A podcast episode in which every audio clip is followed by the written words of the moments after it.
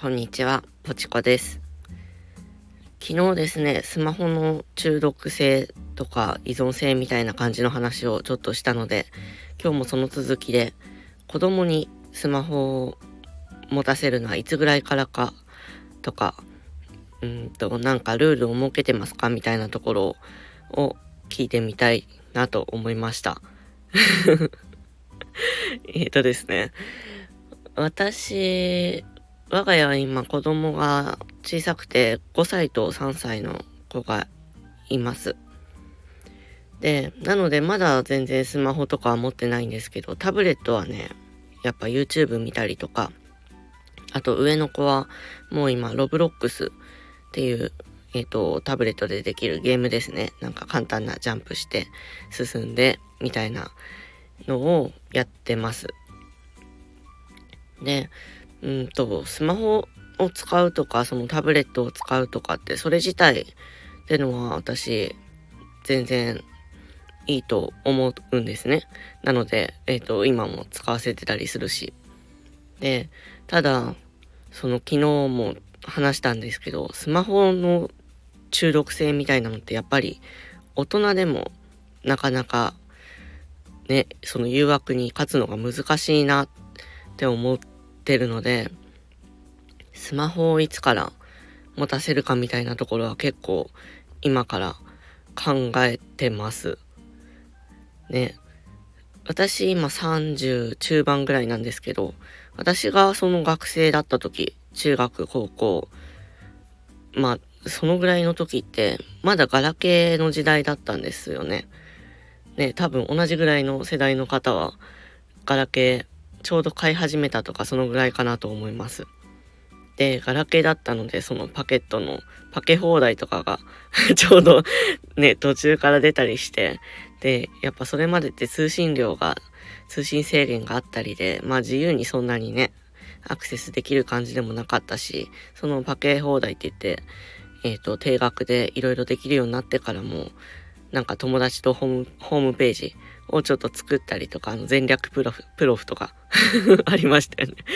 とかそういう感じ。あとはまあ、言ってもミクシーとかぐらいだったので、そんなにね、なんかすごくのめり込むっていう感じは、まあなかったというか、あってもその今のスマホを使ってのこの SNS とかっていうレベルではなかったなっていうのが体感としてあります。で、ただその時代でさえやっぱりメールのやり取り、友達とね、やり取りするのとか、そのミクシーで、えっ、ー、と、ログインして足跡見たりとか、日記書いたり、みたいなのとかね、そういうので、やっぱり時間を使ってたりしたので、それがスマホに置き換わるってなると、結構、親の方で何か制限をしっかりつけて、ルール決めてでやらないともう多分子供の意思に任せるってなるとだいぶ危ないんじゃないかなと思ってます。ね。特にあの子供ってやっぱりそういう自分で制限するっていうところがまだ大人に比べて弱かったりするっていうのを情報として見たりしてるので、私、もう私自身がそんなに スマホとうまく付き合えてるかっていうとそういう感じもしないので、ね、それなのに子供ができるかって言われたら多分できないと思うんですね。なので、そのスマホ自体をじゃあずっと持たせない、もう大人になってからにしなさいっていうのは全然考えてないんです。やっぱり子供同士もコミュニケーションとしてね、LINE とか、まあ、この10年、5年後、10年後ってなるとまた別の何かが出てるかもしれないんですけど、そういうところでのやりとり、コミュニケーションだったりってのも必要だったりするだろうし、ね、その、ある程度、その子供同士で何か体験を共有するみたいなところって、自分の子供時代、そのゲームを誰かと一緒にやったとか、そのスマホじゃないけど、ガラケーで何かやり取りしたりとか、あ当時とかあれでしたよね。プリクラ。懐かしい。あの、プリクラのね、ちょうど画像転送とかができるようになったり、赤外線通信とかね、そういう感じのコミュニケーションとかもあったりしたので、そういうのが置き換わってくるって考えると、完全になしにするっていうのはまたそれは違うかなとは思ってるので、持たせないっていう選択肢はないんですけど、うんと、でもそのネットの世界だけの体験になっちゃうっていうのも、やっぱりね、その子供時代のある程度時間が自由になるからこそできることってのもいっぱいあると思うんで、その辺も何か見つけてほしいなとか、ね、何かそれがすごく将来につながるとかじゃなくても、ネット上だけじゃなくて何か打ち込めるものとかね、うんと、何か作ったりとか、そういう方向の時間の楽しみ方っていうのも持っててほしいなとは。思っているので、その辺もすでに今お子さんが大きい方とか、私と同じぐらいで子供がまだ未就学児だったりちっちゃくて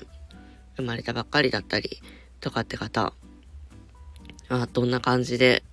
考えてるかなとか実際制限こういう感じでやってるよみたいなのがあったら聞いてみたいなと思って今回この話にしてみました。なので、えっ、ー、と、このスタイフのコメント欄でももちろんいいし、あとは私多分 X の方でこれ、うんとポストするかなと思うので、そっちの、えっ、ー、と、リプランの方とかでもいいし、何か、さらさらっとでも 一行二行こんな感じでやってるよみたいなのとか、こんな感じで考えてるよとか、意見もらえたらすごく嬉しいです。はい。で、ああとちょうどそのスマホ脳っていう本を読んでるってところで、そのスマホ脳を読む前に、えっ、ー、と、私よりいくつだろう、うーん、5歳から10歳ぐらいしたかな。ちょっと年齢が、え、ー、と、はっきり把握してないんですけど、そのぐらいの方が書いた、え、ー、と、スマホ、スマホ立ちというか、スマホからガラケーに変えたみたいな体験談みたいなのを読んでたんですね。えー、そうすると、やっぱその、その方は中学校から高校ぐらい、中学生ぐらいでスマホがちょうど、出始めた。そういうぐらいの世代で、で、えっ、ー、と、高校ぐらいからスマホに確か変えた、変えて、それでスマホにはまっていって、どういう感じの、うんと行動をしてたかとか、すごくえっ、ー、と、いいね数に振り回されてたみたいなところの体験談が書いてある話で、そこから、まあ、ちょうど社会人になったぐらいで、ガラケーに戻そうって決めて、えっ、ー、と、変えたみたいな体験談を読んだんです。で、なので、うんと、私はそのスマホを学生時代にリアルタイムではあまり使ってなかったので、すごくああ、なんか現代の子たちはやっぱこういう感じですごくね、TikTok だったり、インスタだったり、いろいろ使ってるのかなっていうのがすごく参考になりました。一応リンク貼っとくので、Kindle Unlimited 入ってる方だったら、えっ、ー、と、無料で読めますね。はい。なので入ってる方はちょっとパラパラっと見てみても面白いかもしれないです。なんか、その辺って本当にさじ加減が難しいですよね。ね、これからまた5年10年経ったらもっとこのネットの世界とは切り離せないだろうし、そこのね、何かしらスキルだったり、自分を、なんだろう、ネットを使って宣伝するみたいなところってできた方がやっぱり何かとね、有利になったりするのかもしれないけど、それで、うんと、本人が何か不幸に感じるんだったら、ね、ない方がいいものだなとは思うので、はい。私もその、結構ちょこちょこ言ってるんですけど、この SNS 自体が多分、そんなに性格的に合ってないので、なんか、あの、前もちょっと泣き言をスタイフで言ってたりしたりもしたので、それも一応リンクは貼っておいてみますね、じゃあ。だから、そういう、うんと、スマホのね、ネットの世界だと、やっぱり何か特別に結果を出さなきゃいけないとか、数字を追わなきゃいけないみたいな情報がやっぱり多かったりするじゃないですか。で、うんと、その世界にいるとそっちが全てな感じに、ね、なっちゃったりもして、そういう面では多分今の若い、若い子っていうと何か違う気もするけど、今のその学生の子たちって結構、うんと、相対的に不幸な感じをね、抱きやすいっていうのを統計というかそういうのでも見て、まあそういうのも多いだろうなっていうのをすごく思ってもいますね。はい。そんな感じで、えっ、ー、と、今日は子供とスマホの今後、今後というか、将来的にどんな感じでやっていこうかなみたいなのを、私の中でも、はっきり何か決まってるわけじゃないんですけど、ここに残してみようと思って喋りました。はい。聞いていただきありがとうございました。そして、えっ、ー、と、前、前回の配信にコメントをくれたナナさん、ありがとうございます。初コメということで、嬉しいです。私もナナさんのね、配信、えっ、と、聞かせてもらってます、毎回。でね、個人的にあの、シルバニアファミリーの回がすごく好きです。はい、コメントありがとうございました。そんな感じで、今日は火曜日。まず週、え、火曜日じゃない？週2日目？あれ？水曜日、火曜日じゃん。火曜日じゃないわ。水曜日だ今日。なんで火曜日だと思ったんだろう。えっ、ー、と、水曜日ですね。はい。あ、じゃあ週真ん中だ。やった。ちょっと、ちょっと嬉しい。ということで、週の真ん中、ちょっと疲れが溜まってきたなって方も、なんか、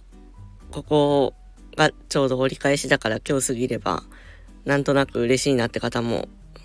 ゆるく頑張りましょう。はい。それじゃあ、バイバイ。